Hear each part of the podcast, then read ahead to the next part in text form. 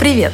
Меня зовут Саша Волкова, я предпринимательница. Привет, а я Артур Белостоцкий, и я тоже предприниматель, как мы выяснили в прошлом выпуске, самый настоящий. Уже пять сезонов мы с Сашей делаем подкаст «Заварили бизнес», который вы сейчас слушаете. И если вы его слушаете давно, то вы знаете, что это подкаст о том, каково это быть предприимчивым человеком в России. Да, но на этот раз мы решили не просто поговорить с предпринимателями по Зуму, а прям увидеть и ощутить все самим. Я отправилась в экспедицию по России вместе с Авито для бизнеса, а Артур помогал нам с берега. Ух, как я за вас болел. Наша экспедиция остановилась в Ростове-на-Дону.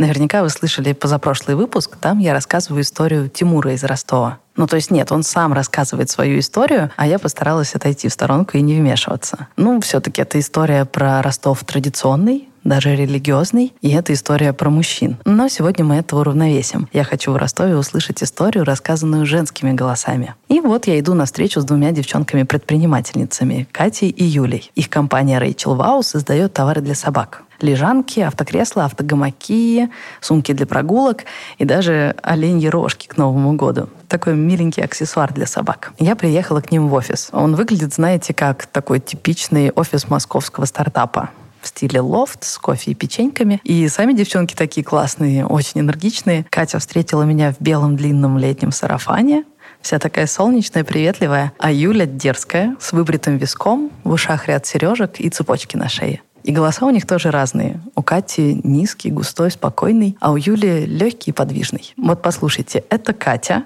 Не люблю авокадо. А это Юля. Я люблю авокадо. Сможете не перепутать их в интервью? Давайте попробуем. Еще раз. Катя. Не люблю авокадо. Юля. Я люблю авокадо. Вот такие они разные. В этой истории две классные девчонки находят друг друга, и из этого вырастает что-то невероятное. Что я вообще думала, что я карьеристка. Что я вот устроилась и должна идти по карьерной лестнице наверх. Я вообще не думала, что я буду предпринимателем.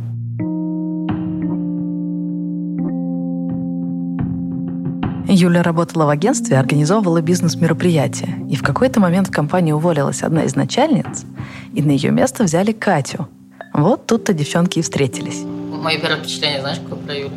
Она была в джинсовой жилетке, у нее была сбрита половина головы, а наполовину такие длинные прямые волосы, и она очень нервно что-то сканировала. Катя рассказала, что они с Юлей какое-то время были просто коллегами, но был один случай, когда она поняла, что они точно станут подругами. Юля пригласила тогда в какое-то кафе со своими друзьями. Мы тогда ну, только-только начали общаться, да. Да вот только Катя на встречу не приехала. И вот почему. Я решила погоняться с пацанами на тачке. Ну, ехала на машине, мне подмигнули парни, я подмигнула в ответ и Садовая, дала по газам. Садовая Буденовский, центр города. Катя, ее красный Citroёn купе. На перекрестке. Он встал ровно на перекрестке, перегородив дорогу всем. Я позвонила сказать, что просто я не приеду. И там минут через 10 Юля была уже рядом и помогала мне решать вопросы. Там же надо было вызвать эвакуатор, поехать с эвакуатором. Она приехала на своей машине, как бы провозила меня этот путь. И для меня это было очень, ну, типа, тоже так вау, потому что там у нее друзья, она там их пока что оставила. Получилось такое мини, мини-приключение, которое тоже мы потом классно вспоминали. Катя стала очень много в моей жизни очень много. Звучит пока что не очень... Нет, ну для меня Катя такой наставник, учитель. Мне было круто, что я могу положиться на в своих проектах, попросить у нее помощи в каких-то решениях ситуации, или хотя это абсолютно ее никак не касалось. И я не чувствовала там себя обязанной ей в этом? А, мы вместе, дел... ну, нас поставили на один общий проект, мы для Ростелекома делали парусную регату. И очень долгая была подготовка, долгое мероприятие, там э, в ночи мы оставались. И в итоге, когда мы ехали домой, часа в два с Таганрога, это там недалеко от Ростова город, и мой дом был ближе к э, месту приезда, скажем так, мы были на одной машине, и уже не было сил просто там довозить Юлю, еще что-то. А я говорю, ну давай, может быть, останешься уже ночевать у меня и поедешь дальше. Она осталась, и мы проболтали вместо того, чтобы лечь спать. Мы уселись болтать. И Юлька делилась историей своей жизни. И я тогда сидела и так думала, что, как так? То есть ей тогда было 18, да? И она там рассказывала, что она заработала на первую машину себе тем, что писала своим одногруппникам курсовые дипломные работы что она после девятого класса приняла решение уехать из дома, учиться в Таганрог, потому что понимала, что она там хочет чего-то достичь. Она там поехала учиться на бухгалтера. Она там вот устроилась в ГТ а, и там вместо каникул работала, проводила всякие мероприятия. И я так вспоминаю просто там себя в 18 лет, и для меня был это полный шок. То есть у нас Юлька разница в возрасте. Сколько лет? 4, 5, 6, 7, 7 лет. То есть и для меня это было такое прям резонанс полнейший, потому что, ну, я 18 лет такой ерундой не занималась. Я очень сильно впечатлилась. И как-то мы вот, наверное, на этой почве стали чуть больше общаться в компании, и потом мы сошлись на трудоголизме. Это сто процентов. Я в своей жизни не встречала таких еще людей с уровнем такой возможности работать. И этот трудоголизм привел к тому, что Катя с Юлей стали жить вместе. Да, мы в какой-то момент поняли, что мы... Мы дома только ночуем, вот реально. И то часов с двух. А Юлька жила ближе к работе. И ну, просто так получалось, что, знаешь, постоянно там какие-то внеурочные рабочие проекты всегда у нас были, я не знаю. И получалось, что где-то кто-то оставался ночевать, то я у нее, то она у меня. И там какой-то период решили, что давай просто снимать вместе. Что снимать две квартиры. Да. да. И все, и мы выбрали квартиру, в которой жила и так Юля, потому что она была там в 10 минутах ходьбы от офиса, хотя бы можно было поспать там на час дольше. Девчонки рассказывают, что в этот период они работали просто как маньяки. Такая жизнь мне знакома. Мне тогда еще приехала в гости сестра, и я помню, она на меня смотрит и говорит, ты что с собой сделала? Я там мало того, что поправилась килограмм на 10, я была супер бледного цвета. Мы там вообще не спали, что греха таить, засыпала я, как правило, за бокальчиком виски с колы, который ставила так рядом с кроватью, и когда Нас просыпалась, я могла ставила, это вот в прямом смысле этого слова, потому что это вот э, кровать, диван, диван, диван знаешь, самый дешевый, который, когда раскладывается, ты просто на полу лежишь. Да. Вот, это мы на нем спали. Да. И у нас стояли реально рядом, мне прям эта картина, два бокала вот э, с вискарем, с колой, который мы вечером. Потому что там было очень большое напряжение, потому что мы работали исключительно с, э, с крупными заказчиками, которые, знаешь, типа там в два часа ночи нам нужно, не знаю, напечатать баннеры, решить какие-то вопросы, доставить там какую-нибудь продукцию Ставрополя куда-нибудь, типа, решайте. И мы решали. А я утром вставала и в 7 утра делала мониторинги банков. Каждый день, даже выходные. Дополнительная, ну, доп. заработок был, потому что на ту зарплату я не могла существовать. Вот, и я утром вставала перед работой просто так вот на автомате, открывала компьютер, делала мониторинг банков, отправляла этот отчет и... Засыпала ну, чуть-чуть еще на 15 минут, и мы ехали на работу. Работа реально была классная, она была интересна. Мы там проводили всякие пресс-туры, организовывали блок-туры на Формулу-1, мы возили, там, не знаю, блогеров всего Юга, ЮФО, там, по Черноморскому побережью. То есть это какие-то классные, творческие, прикольные проекты. Другое дело, ну, типа, объем работы, да, и степень погруженности. То есть это не должно было делаться, например, там, не знаю, двумя девочками, это должна быть работа большой команды. Потому что мы там, когда пересматриваем какие-нибудь видео, у нас там были, когда в Анапе мы тоже делали Big Eight Camp для Билайна, и просто там я, не, я, я была там одна на проекте по факту, и там две недели я не спала вообще. У меня есть где-то видео, когда я кидаю Юле, там, что я в 5 утра сижу, у меня вот такие глаза, и я их снимаю, просто какой-то, знаешь, как наркоман заторможенный, говорю, типа, Юль... Как ты думаешь, мне сейчас молочка попить или поспать? Да, и говорю, а мне через 15 минут надо было ехать в Адыгею, в метро, закупаться алкашкой, типа, для там какого-то их банкета. Потому что никто не думал. Из каждого утюга не трубили про выгорание и все остальное. Мы просто работали очень много. То есть это вот, это было, ну, я сейчас вспоминаю, с одной стороны, это, конечно, все очень жестко, но с другой стороны, это для нас была супер школа, знаешь, такого экспресс-режима. Я там проработала всего год, я тут считала, мне казалось, что, не знаю, лет 10. Вот, но это было такое погружение вот вообще во все процессы, это раз, а два, это, знаешь, был момент, когда ты увидела, какие деньги крутятся вообще в бизнесе. Потому что ну, проводя, организовывая бизнес-мероприятия, ну, как бы, там очень э, весомые суммы в это вкладываются. И ты такой, типа, ага, то есть вообще-то где-то в мире вот какие-то такие суммы свободно отдаются на, там, не знаю, что-то вроде бы значимое. На самом деле, вот я сейчас поняла, что когда ты когда-то уже видел большие цифры, ты начинаешь все равно по-другому смотреть ты, на Ты перестаешь их бояться. Просто для тебя это, ну, как бы что-то, до чего ты можешь дойти. А как ты думаешь, ты у нас э, так в принципе заложено, что я говорю начало предложения, а ты конец? Да. Или это какая-то... Конечно. Хорошо. Но я же в том направлении. Да, главное в том. Когда мы приняли решение уволиться, мы его приняли не с тем, чтобы а, там так невозможно жить, и давай ну, куда-то уйдем, чтобы меньше работать, там, или свой бизнес, чтобы меньше работать. Мы уходили с мыслью, прям помню это, если мы все равно тогда хрена работаем, давай мы просто будем тогда хрена работать на себя. Посыл был такой, что типа, если ну, мы обе любим это делать, и мы никак уже от этого не отделаемся, просто давай перенесем это ну, как бы, в свою пользу. Вот это был такой подход. Но было страшно, потому что, ну, типа, ни у меня, ни у Юли не было каких-то там, знаешь, отложенных сумм. И... Вообще не знаю, как я ввязалась в эту авантюру с тобой. А Юлю еще уволили одним днем. Мы знали, что мы хотим свой бизнес, но мы не понимали, какой мы стали просто мониторить, э, что бы такого можно было сделать в той сфере, в которой мы крутились. Мы крутились э, в организации мероприятий. И так... Я, кстати, не могу сказать, что мониторили. Это у нас пришло спонтанно. Я теперь буду твоим концом давай, предложения. Давай. Э, мы продали клиенту историю про сервис моментальной печати фотографий. Инстапринтер. Инстапринтер называется. Это когда приезжаешь на мероприятие, ставишь принтер, и он из Инстаграма по хэштегу печатает на забрендированной фотокарточке там, фотографию того, кто ее выложил. А это была волна Инстаграма на тот период. Мы и увидели, как, какой ажиотаж вызывает эта штука, и мы с Катей сели, и я такая, слушай, мама мне говорила, что у нас есть субсидирование. Давай откроем ИП. Мы открыли ИП, и выиграли субсидирование на под этот проект. Под этот проект.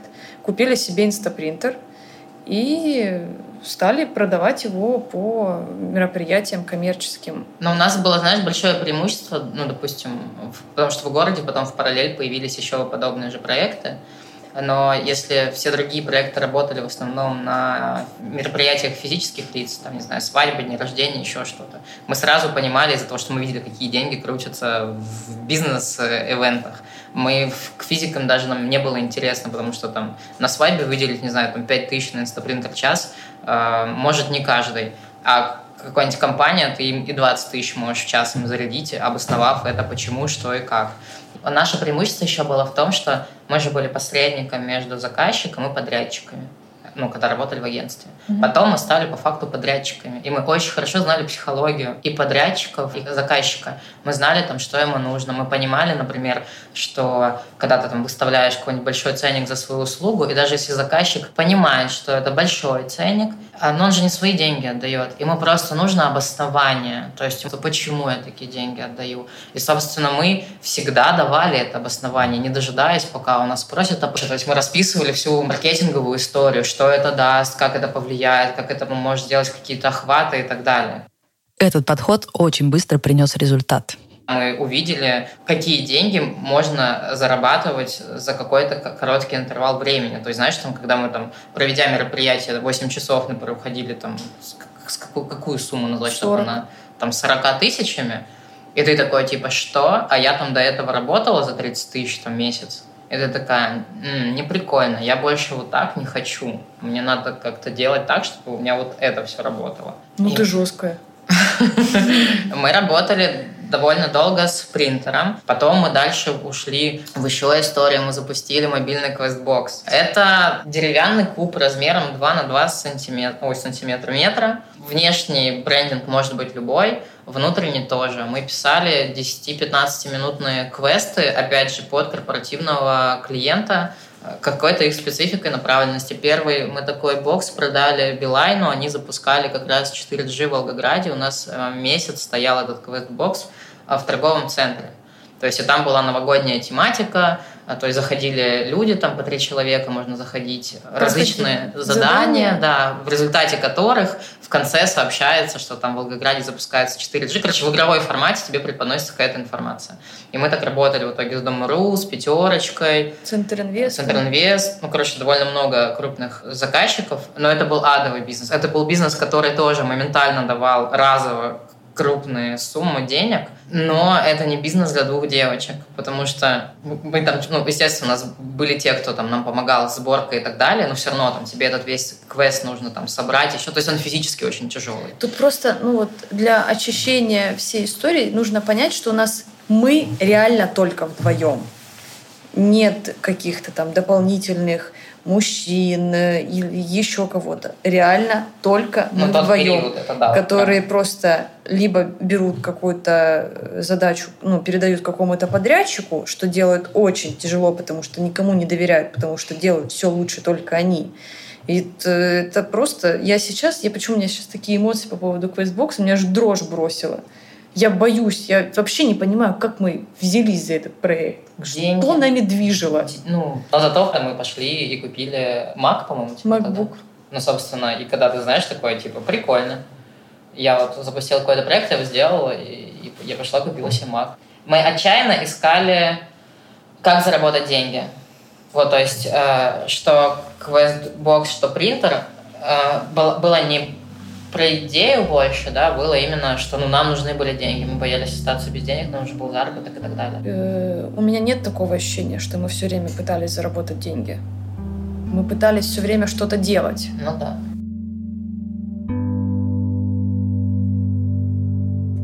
Я отлично знаю такую жизнь. Такая энергичная жизнь трудоголика. Когда ты работаешь с утра до утра, 24 на 7, когда ты вкладываешь все силы в свой бизнес или в работу и бизнес. И даже когда запиваешь коктейльчиком усталость. Я не особо люблю об этом рассказывать, ну, чтобы не подавать кому-нибудь плохой пример. Но у меня тоже была алкогольная традиция. Целый день носишь с собой термокружку с кофе и вкалываешь.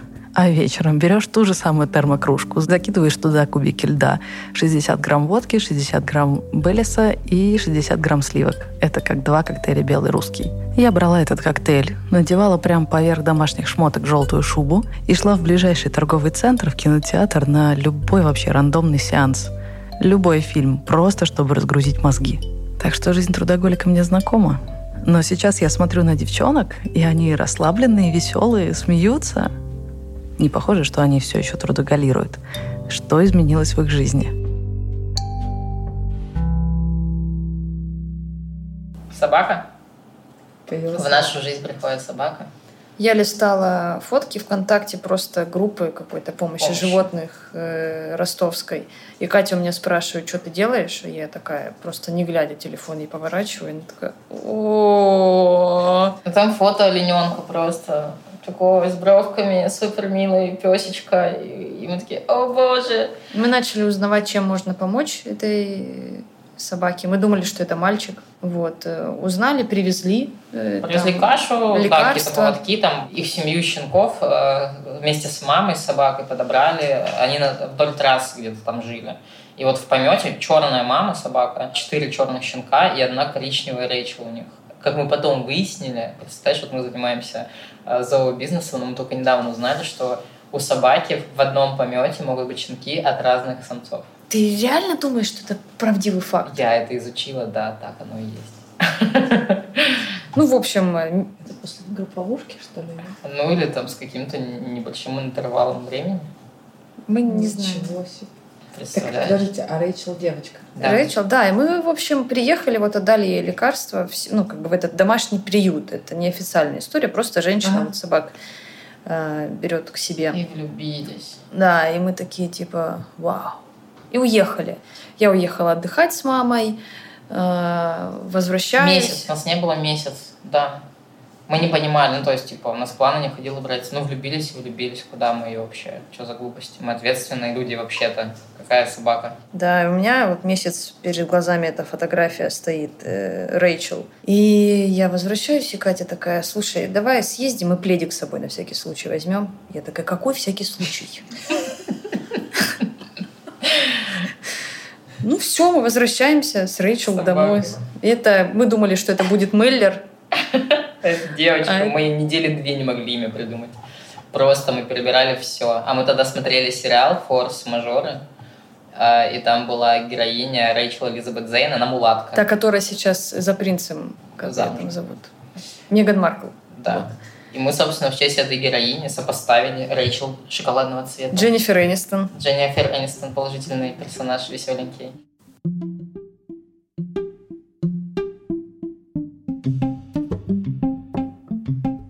Вы уже, наверное, тоже сопоставили. Компания девчонок называется Рэйчел Вау.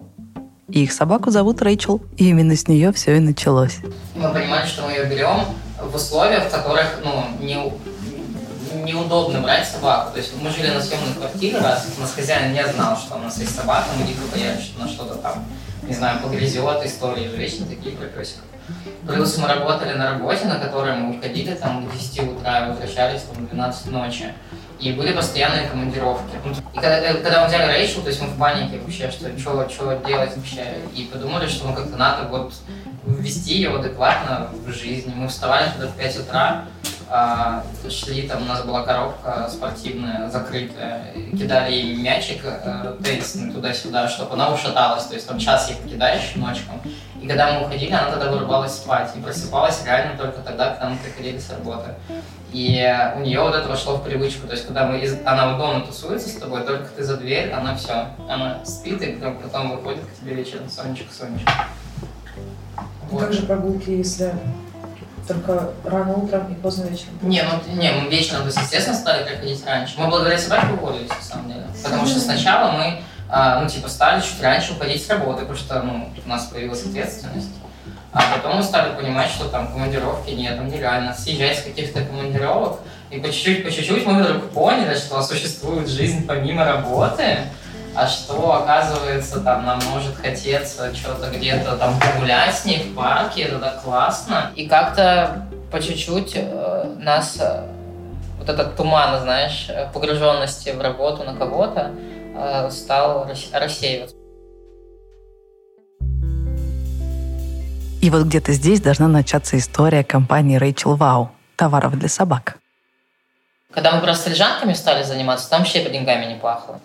Мы забрали Рэйчел из приюта и буквально сразу э, начали искать лежанку в зоомагазинах. Ничего не нашли и начали придумывать ну, что-то, чтобы сделать Рэйчел. И в итоге так глубоко ушли в эти все знания, там, про холофайбер, про нитки, про ткань, какая должна быть, про то, что чехол должен сниматься. И, собственно, мы сделали первую лежанку, и первую лежанку ну, первая была у Рэйчел, а вторую лежанку Катя продала чуваку, с которым общалась в Тиндере. Ну, вот такой я продажник.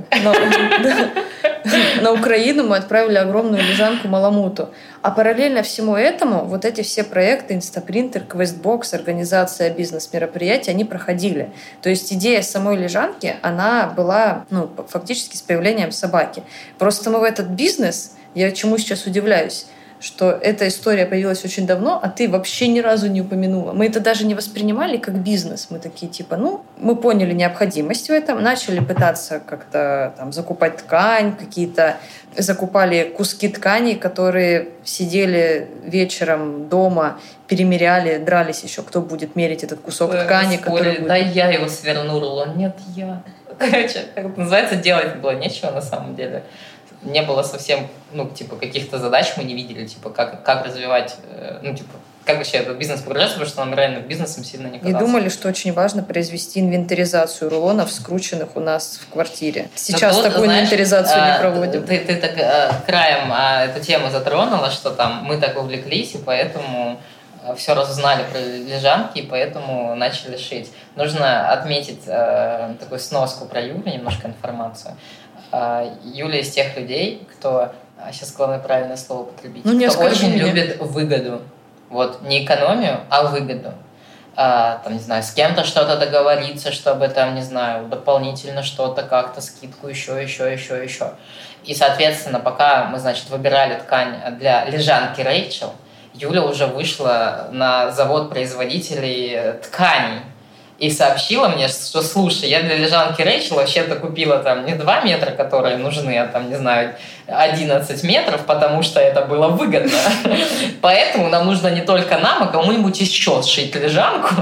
То есть это вот про этого человечка. И реально, пока мы шили лежанку Рэйчел, она уже нашла, не знаю, мне кажется, всех подрядчиков, с которыми мы потом в итоге и работали. Потом. В общем, ключевой момент, на самом деле, запуска именно бизнеса случился в период, когда мы с Юлией Сергеевной отправились отдохнуть в Крым. На полном расслабоне мы уехали отдыхать, и тут раздается телефонный звонок, и чудесный молодой человек по имени Григорий, выпуск книг «Бизнес-молодость», сообщает нам, что, девочки, в общем, я закончил тут сейчас очередной выпуск «Бизнес-молодости». Интенсив. Интенсив. Да, интенсив да. Я заряжен, я понимаю, что нужно найти классную нишу. У вас классная ниша, у вас классный бренд. И либо вы будете шить э, лежанки под моим брендом для меня, либо я сделаю этот бизнес, но без вас. А мы на релаксе просто пол такие типа, чувак. Мы на пароме, да. Это реально было на пароме. Вот мы, э, материк, э, Керчь, вот этот вот паром. И мы такие, а? Такие, чувак. Что ты говоришь? И Катя такие, мы такие, да давай, хочешь, мы будем шить лежанки и тебе. Мы, значит, по своей, видимо, немножко где-то глупости, с другой стороны, ну, как, как иначе, если ты там... Если бы эта сделка могла состояться, то именно такая последовательность действий была бы. Мы отправили ему там какие-то фотографии, какие-то там коммерческие, что-то там по ценам рассчитали, сколько это будет стоить и прочее. И пропадаем со связи, потому что, собственно, Крым ничего там тогда не ловило и да. так далее. И когда мы возвращаемся в Ростов, мы видим, что за этот период, ну, типа, он нам отвечает через какое-то время, типа, нет, ценник слишком большой, я с вами работать не буду. И он в это время уже запускает свой сайт, запускает свою инсту, его сайт — это половина нашего сайта, причем не просто типа я украду ваш текст, а я сделаю скрин у нас стояла, с вашего сайта. У нас стояла свой. защита Прикинь? копирования на сайте. Невозможно было выделить, ну, поняла, да, да. текст. И он настолько э, торопился. торопился, что реально просто скрины вставил. То есть у нас там описание проекта, там, Рэйчел Вау, проекта «Дружбе, любви и заботе», и у него там его название проекта «Дружбе, любви и заботе». То есть просто э, тексты постов под копирку. А у нас, знаешь, такой детский просто шок и непонимание, типа, в смысле? Подожди, мы же с тобой, Гриш, даже что-то там болтали. Гриш, мы же почти друзья были. И мы, понимаешь, мы искренне, там, я ему прям пишу ВКонтакте, там, Гриш, ты чё, там, что-то случилось, чем помочь? А он типа, девочка, это бизнес. Кто успел, тот и сел, грубо говорится. И мы в тот момент то есть мы сначала там были возмущены, пытались добиться от него справедливости, убери, пожалуйста, ну как же так? В какой-то момент мы сели и обсудили, что ну, нам нравится направление этой работы, и либо мы сейчас отказываемся от других сфер своей деятельности и уходим в это всерьез. Ну, раз Гриша из интенсива бизнес-молодости решил, что это топовая да, ниша, то и мы в ней должны быть. Либо вот будут такие Гриши, которые сейчас раскрутятся быстрее. И вот, а мы ему еще, знаешь, у нас основной был посыл еще про то, что мы такие, ты не понимаешь, такой бизнес так не делается, это же про любовь, это же про собак. Он говорит, да мне плевать вообще, типа, к черту собаки и так далее. И мы У такие, меня есть Джек Рассел. Да, и типа галочку можно как? поставить. Как в такой бизнес зайдут такие люди, такого нельзя допустить. И вот это правда. Гриша, спасибо тебе.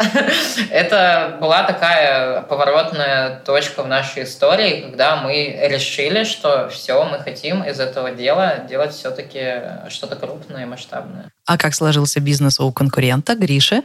Гриша Гриша закончил. Уехал на том бизнес. же пароме в одну сторону. Надо еще отметить, что на период, когда мы лежанки там сшили, да, и стали как-то потихонечку продвигать, у нас э, рынок российский наш а к подобному продукту, на мой взгляд, не был готов от слова вообще. Потому что тогда не было, знаешь, вот этой темы, не знаю, там, про ответственного собаковладельца, про то, что он там э, собака, там, не знаю, это компаньон, и что там она не просто где-то там у тебя в ногах должна спать и прочее, прочее. И, собственно, когда мы за это всерьез уже взялись, а, ну, я честно могу сказать, что, мне кажется, мы очень много Э, усилий приложили к тому, чтобы как раз-таки, ну, как минимум ускорить процесс формирования именно в России всей этой истории с совершенно новым подходом к собаке в доме. Потому что устраивали первый российский семейный док-пикник в Санкт-Петербурге, очень большое мероприятие, на котором просто у нас, не знаю, тысяча человек была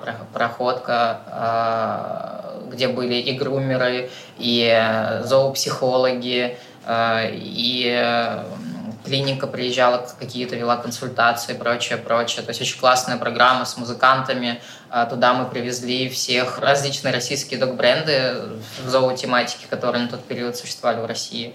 Мы организовывали первую встречу российских док-брендов с обладателями четверолапых друзей. Мы тогда вот первый раз еще всех со всеми познакомили. Две девчонки из Ростова да. собрали всех и сконнектили в Москве, всех, кто находился в Москве. Первый раз мы там типа со всеми познакомились. Не делает... мы, а они тоже между собой. Да, кто делает поводки, там, не знаю, шейники. Тогда были еще всякие вкусняшки. Короче, много-много всего. Мы всегда звали самых прямых конкурентов, кто тоже делает лежанки. Когда нам задавали вопрос, почему вы нас зовете, мы очень просто объясняли. Вы понимаете, сколько вообще в России собачников? Нас с вами, там, не знаю, раз-два и общался в компании. Нам всем найдется клиент. Наша задача сейчас просто вот прокачать вообще эту тему а потом уже забирать э, клиентов за счет качества, да, там, дизайна, клиентского сервиса. Там, ну, кто как сработает. И мы там вот года два, наверное, знаешь, вот на, на, на таких оборотах. То есть у нас заканчивалась одна активность, мы пуляли другую. Мы делали, у нас был очень классный проект э, «Школа ответственный док семьи», социальный проект, где мы для детишек проводили вместе с психологом, кинологом, нашим другом хорошим Марией Алексеевой, программу для детей, в которой мы вообще рассказывали, что собака — это не только весело, здорово и классно, это огромное количество обязательств. Мы это все там показывали на практике, в игровой форме, приводили в итоге к ним песиков. В это время с родителями работал психолог, который рассказывал, как вообще определить это истинное желание ребенка иметь собаку, или это просто потому, что там у Маши подружки завелся песик. И мы поняли, что прям, ну, это очень классный проект, когда на каком-то из мероприятий в Ростове, по к нам подошел папа, вот так обнял Марии, сказал, господи, огромное спасибо.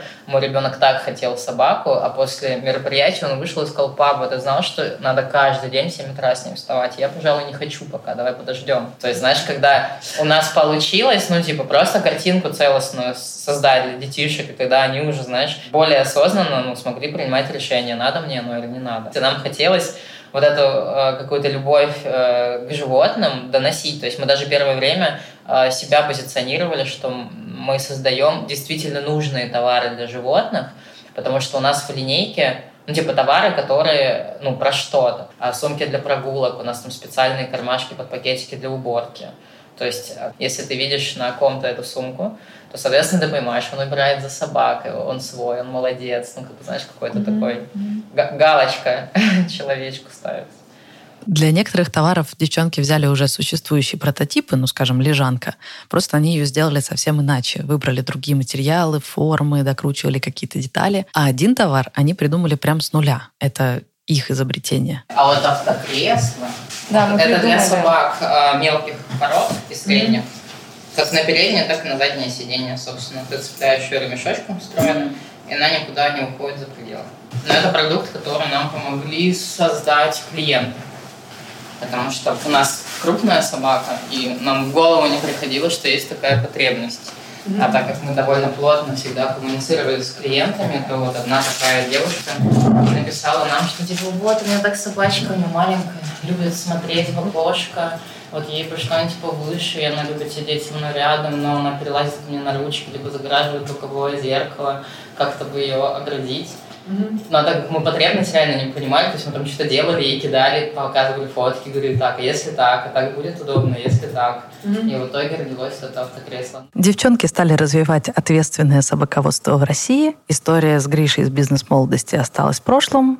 Ну, не совсем, потому что проблемы с неэтичным поведением в бизнесе, к сожалению, их догоняли еще не раз. Ну, это прям самый наш топовый продаваемый товар — автокресло. И с этим продуктом мы столкнулись тем, что могут копировать, не глядя ни на какие ценности человеческие. Просто взял, увидел, забрал. Я обожаю эту историю, когда прилетает прилетает заказ, а, и я смотрю, а, у девушки в WhatsApp, мы в описании профиля, сайт как раз-таки компании, которая у нас уже скопировала автокресло. И они заказывают автогамак. Но мы написали, Оля... Мы мило написали. Да, да. Оля, мы надеемся, что вы взяли наш автогамак для того, чтобы там ваш поиск комфортно, а не для того, чтобы перенять какие-то идеи, что-то такое. Собачий боженька все видит.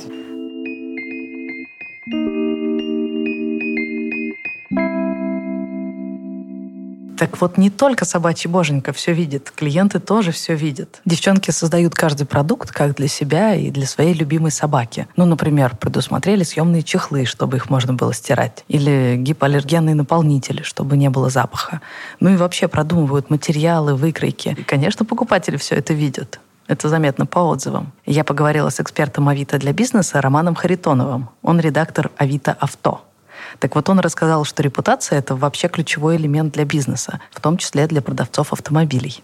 Мы недавно общались э, с одним из э, частных э, профессиональных продавцов автомобилей. Он продает машины в Волгограде, и к нему за ними приезжают со всей страны. Одна из причин, по которой так происходит, это в том числе отзывы и рейтинг этого продавца. На данный момент у него более 100 отзывов на 5 звезд и, соответственно, пятизвездочный рейтинг. Вот. У нас было исследование, что 77% людей читают отзывы, а 65% обращают внимание вот на рейтинг как раз. Часто продавец э, важнее, чем ценник. Я совсем не понимаю автомобильный рынок, поэтому расспросила Рому, а почему вообще клиентам важен отзыв на продавца? То есть не на конкретную машину и модель, а именно на предпринимателя, который эту машину продаст. И Рома мне все объяснил. Вторичный рынок России так устроен, что там качество автомобиля, оно не повсеместно хорошее. Там есть какая-то доля продавцов, которые торгуют э, плохими машинами под видом хороших. Отзывы здесь как раз-таки помогают отделить э, хорошего продавца от плохого. Но вот до 2020 года и пандемии было так – что если ты приходишь к официальному дилеру, а официальный дилер это тот, кто заключил соглашение с производителем, и он обязан соответствовать стандартам производителя, получает машины только от производителя и продает их по стандартам производителя. И раньше считалось, что если ты туда приходишь, ну, как бы на 99% тебя не обманут. В то же время были серые дилеры. Это неофициальные дилеры. И серые дилеры подают рекламу о продаже таких же обычных машин, но там с какой-то фантастической скидкой. Например, то, что стоит у официального дилера там 2 миллиона рублей, серый дилер предлагает там за миллион двести. Когда человек звонит, потенциальный покупатель ему говорят, да, да, машина в наличии, есть, приезжайте. И человек приезжает, и там либо сразу, либо позже выясняется, что нет, машина, конечно, стоит миллион 200, но к ней надо докупить дополнительного оборудования еще на полтора. Или, ну, там уже разные схемы обмана начинаются. Поэтому отзывы здесь тоже важны в первичном рынке. Единственный момент, что с 2020 года, когда образовался дефицит машин, и дилерам, чтобы поддерживать свои расходы, пришлось зарабатывать больше с каждой машины. Если раньше у них, например, там продавалось 100 машин в месяц, и они по чуть-чуть зарабатывали на каждой и жили, то есть сейчас 100 машин просто производитель не дает, потому что микрочипов нет, и э, приводят, например, 30 штук. Но расходы дилера никуда не исчезли, там кредиты, персонал, все остальное. И поэтому дилеры, чтобы выжить, добавляют наценку на эти машины с помощью доп. оборудования. Но некоторые из них там честно сразу говорят по телефону, слушайте, ну рынок такой, как бы, если хотите, приезжайте, вот можем продать плюс 500, например. А некоторые говорят, что да-да, машины есть, приезжайте без допов, а человек приезжает, но там выясняется, что ее только что продали, но есть зато вот с допами.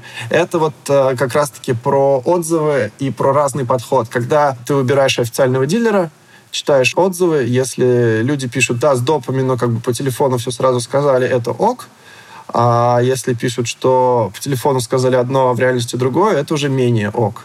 Кроме отзывов а, для частных профессиональных продавцов машин, есть еще несколько полезных инструментов, которые а, помогают усилить их э, репутацию. Функция «Проверенный партнер», она пока доступна не во всех э, регионах, но там, где доступна, она повышает доверие покупателей. Что это значит? Это значит, что ревизоры от э, Авито Авто выезжают на место к продавцу, и сравнивают э, то, что они видят в реальности, с тем, что заявлено в объявлении. И если все совпадает, то есть те машины, которые указаны в объявлениях, действительно продаются, такому продавцу присваивается плашка проверенного партнера. Помните, Катя сказала Грише из бизнес-молодости, да ты не понимаешь, этот бизнес так не делается. Это же про любовь, это про собак. Вот мне кажется, они правы, но только с таким подходом можно делать любой бизнес, а не только про собак. Я зашла в блог Авито для бизнеса и прочитала интервью с предпринимателями, которые продают автомобили ну, казалось бы, просто машину. Но они так тепло рассказывают про свой бизнес, про покупателей, про машины, отвечают на каждый отзыв. И не так просто формально, типа, благодарим вас за ваш отзыв. Нет, они пишут «Привет, как семья? Всем ли понравилась машина?» И понятно, что у таких предпринимателей нет проблем ни с рейтингом, ни с отзывами. К ним приходят новые клиенты и зовут за собой друзей.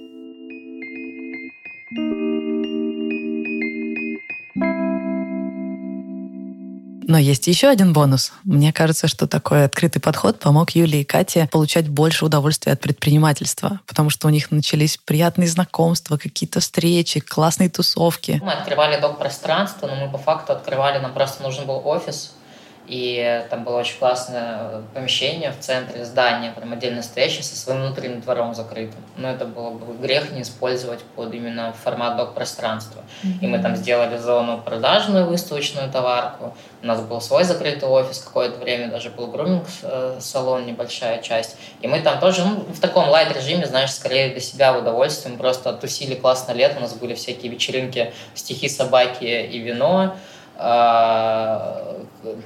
Я хочу на такую вечеринку. Да, нам просто типа приходили люди, знаешь, не знали, что в центре гуляет собака, можно взять кофе, не, не знаю, прийти с арбузом, прийти к нам, всегда кто-то был в пространстве, там поесть, поболтать, э, что-нибудь присмотреть своему песику и пойти дальше. То есть это Звучит как классный способ проводить время. И это уже не похоже на трудоголизм с утра до вечера поначалу, я помню, когда мы только там э, начали более-менее обороты набирать, у нас была такая фраза, типа, мы хотим быть как Икея, типа, вот во всех домах, где есть э, собаки. Как а кто? Как, ну, как Икея, типа, ага, вот, во да. всех домиках, там быть как бы их мебель, а вот наши лежанки. Да. А потом в какой-то момент э, мы сели, обсудили, что так, мы хотим огромный-огромный бизнес, в котором просто мы 24 на 7 без конца работаем, что-то делаем, либо же мы хотим бизнес, который удовлетворяет наши потребности, желания, покрывает там какие-то моменты, там сотрудников, аренды прочее, прочее, дает нам определенную свободу, но при этом мы при, ну, можем жить.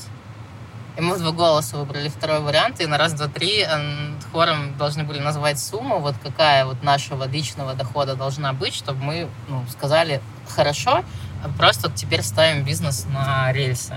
И эти суммы совпали. Ну, и это было очень важно, потому что мы стали сбавлять, вот, значит, мы стали контролировать свой, свой трудоголизм.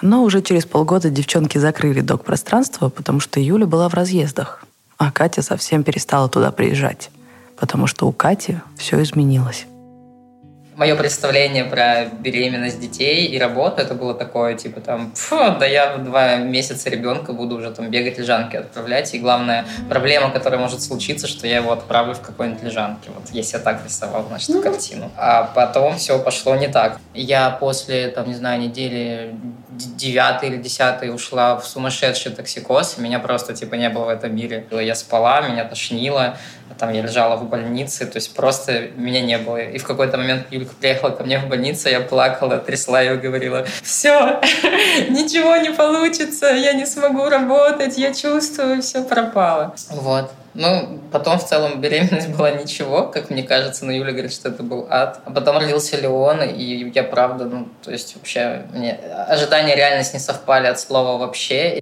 Я, знаешь, есть тех матерей, которые а, честно говорят, родительство это пиздец. Вот правда. То есть я по моим ощущениям, супер легкий человек на подъем, я не заморачиваюсь относительно трудностей. Мне всегда казалось, что, да господи, я э, материнство вообще так буду спокойно воспринимать. Ага. Я офигела. Это огромный труд. Это огромный труд над собой. Не, не тут речь как бы не про ребенка, про правильное расставление каких-то приоритетов, про то, чтобы не вот уйти куда-то, забить на себя, забыть про себя. То есть в очень многих аспектах. То есть это прям работа, работа, работа. А мне долго казалось, что а, с появлением от Леона в моей жизни случилась полная задница, я стала так уставать, мне так тяжело и прочее. И только вот буквально недавно до меня дошло, что это не то чтобы с появлением Леона, это просто я ну, не, не сообразила, что мне добавилась очень большая масштабная роль материнства, которое требует силы и времени. И, соответственно, мне в каких-то других сферах нужно было время взять. А я не то чтобы там не взяла, я еще там типа, о, давайте сверху еще дополнительный проект накинем, вот мы да. семейные планеры. И, короче, я себя нагрузила всем, чем могла, и надумала себе, что у меня теперь сил нет из-за ребенка. Ну, как бы, а сил-то нет не за ребенка, а из-за в целом неправильно выстроенной жизни. Ко мне осознание ада, ну, который вот э, ну, происходил, пришло сильно позже, потому что в тот момент я понимала, типа, так, ну, чтобы машина ехала, надо ее толкать. И это вот был момент, когда Юля просто геройски взвалила на себя, наверное, все, что могла. Плюс э, следом э, легло начало коронавируса. И как-то это, знаешь, было все немножко страшно. И вот эта ситуация, когда ты понимаешь, как ей тяжело, но ты знаешь, как тебе тяжело там в этот момент с ребенком. На самом деле, это, с одной стороны, был очень тяжелый период, но с другой стороны, мне кажется, это был очень эффективно полезный период для компании, потому что как раз-таки из-за того, что, вот помнишь, я говорила, что у нас проблемы с делегированием, А из-за того, что тут было без вариантов, ну, каких-то, мы какие-то вещи, как ни крути, стали отдавать. Потому что просто Юля, ну, не справлялась, как бы не хотела. И получилось, что мы там сначала отдали прием заявок там через директ, да, общение с клиентами, потому что мы очень долго вели только сами, мы вообще не понимали, как можно это отдать. Но у нас за время, на самом деле, периода, когда Юля стояла с лагом Rachel Вав одна на горочке, э, очень сильно все выросло в итоге. То есть мало того, что у нас там расширился коллектив, да, у нас появились новые сотрудники, у нас по-новому распределились какие-то задачи, э, мы финансово выросли. Э, и в целом как бы как-то процесс, знаешь, ну, по-другому интересно запустился. И, возможно, не будь всей этой ситуации, мы бы все так же, знаешь, такие, мы все вдвоем. Но мы друг другу подговняли жизнь, я так скажу. И в дружбе, и в работе. Потому что очень завысились требования ко всем остальным людям. То есть, когда там человек очень много отдает и в дружбе, и в работе, ты, ну, как бы привыкаешь, что это норма жизни. Поэтому у нас огромные проблемы, например, были с набором сотрудников, потому что кто бы к тебе не приходил, такой, блин, нет. Да ну нет, это вообще не то. Что значит, он тут, не знаю, не, не уловил, что уже нужно действовать. То есть, знаешь, какие-то такие моменты. У нас, в принципе, с Юлей работа строится строится э, на очень большой самостоятельности, то есть у нас нет распределения, знаешь, каких-то задач, что там мы садимся и обсуждаем, там ты делаешь это, я делаю это, вообще нет. Ну, я считаю, что э, герой всей этой ситуации Катя. И я это осознала вчера. Э, последние несколько дней я ну, старалась проводить время с Леоном, это сын Кати, и вчера я... У меня сейчас тоже слеза потечет на этом этапе. Я вчера ухожу, ну, там тихонечко, чтобы он не слышал, и слышу, он с няней оставался, и слышу, он такой, а где Рюря? Он меня Рюря называет. И я вот здесь, а я уходить должна, ну все. И я вот здесь поняла, что, come on, как Катя каждый день приходит на работу, когда у нее вот, вот он типа здесь рядом, а я всего лишь должна отлучиться. Вот я считаю, что герой в этой всей ситуации Катя. Как она смогла нарешать все это, э, доказать своему мужу, что он на 50% точно такой же владелец этого ребенка, да, найти прекрасную няню и вообще со всем этим справиться, и сейчас сидеть здесь и не переживать о том, что у нее где-то есть еще сын. Потому что она счастливая, заряженная Э, бизнесом, придет к нему вечером, обнимет его, и будет все клево. У меня фу фу фу потрясающий муж и э, семейное распределение э, дел бытовых, рабочих, детских. Вот. Хотя амбассадор, амбассадор равно, равноценного родительства. Да, но я, правда, очень активно толкаю эту идею, потому что, мне кажется, это это залог э, счастливых семей, в том числе счастливых женщин, счастливых мужей, детей. То есть, и бизнес-партнеров. И бизнес-партнеров. Я очень рада за девчонок, что у них так классно все сложилось. И бизнес в кайф, и зарабатывать столько, сколько хотят. Ну и главное, жизнь счастливая. Правда, мы обещали, что это будет история про ростовских предпринимательниц, а я даже не уверена, что девчонок можно назвать ростовскими. Но я имею в виду, что они, конечно, живут здесь, э, офис здесь, производство здесь, но покупатели у них в основном в Москве и Петербурге, и как будто они себя больше причисляют к своему партнерству и своему комьюнити, чем к конкретному городу. И мне ужасно нравится этот способ ассимиляции. Когда ты выбираешь не город, а своих ребят. А больше всего мне в этой истории нравится, что она у них одна на двоих. Они вместе прошли вот этот путь от адского трудоголизма к какой-то сбалансированной жизни. Или вот, например, когда у Кати появляется ребенок, это не ее личное дело. Ну, то есть, конечно, это ее дело, но они включают это в свой общий жизненный план. Юля поддерживает Катю, и вообще она теперь Рюря. И мне ужасно нравится такой способ смотреть на партнерство. Ну все, нам с Леной пора ехать дальше, в Краснодар.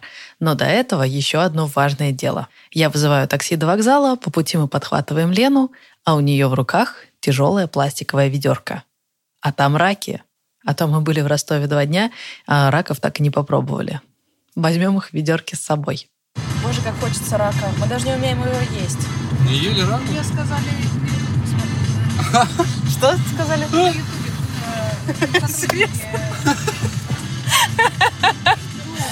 Ну я просто представляю, как это звучит со стороны, типа, ну, Больших со стороны взяли? местного. Больших? не знаю. Они Примерно какие? упакованы. Мы из э, гады раки, да? Такие? А я не знаю.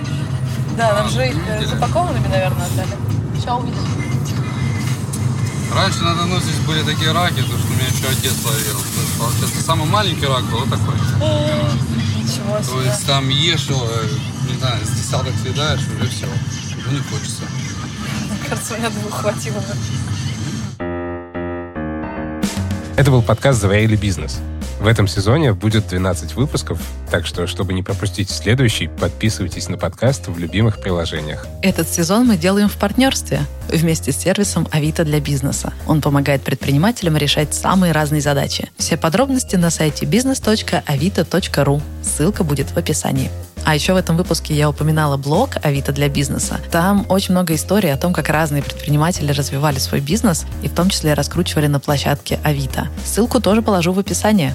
Сделать этот выпуск нам помогли продюсер Яна Ломаева Редактор Лена Волкова. и звукорежиссер Денис Остромухов. Если вам нравятся истории, которые мы рассказываем, то поставьте нам оценку в приложении Apple Подкасты или в Кастбоксе и напишите отзыв.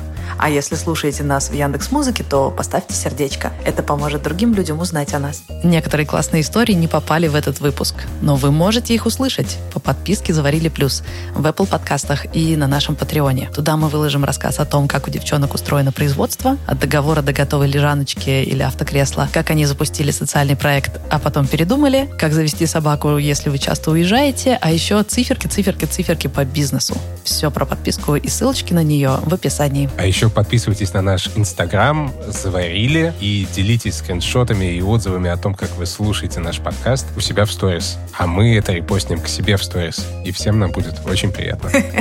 Пока-пока. Пока-пока!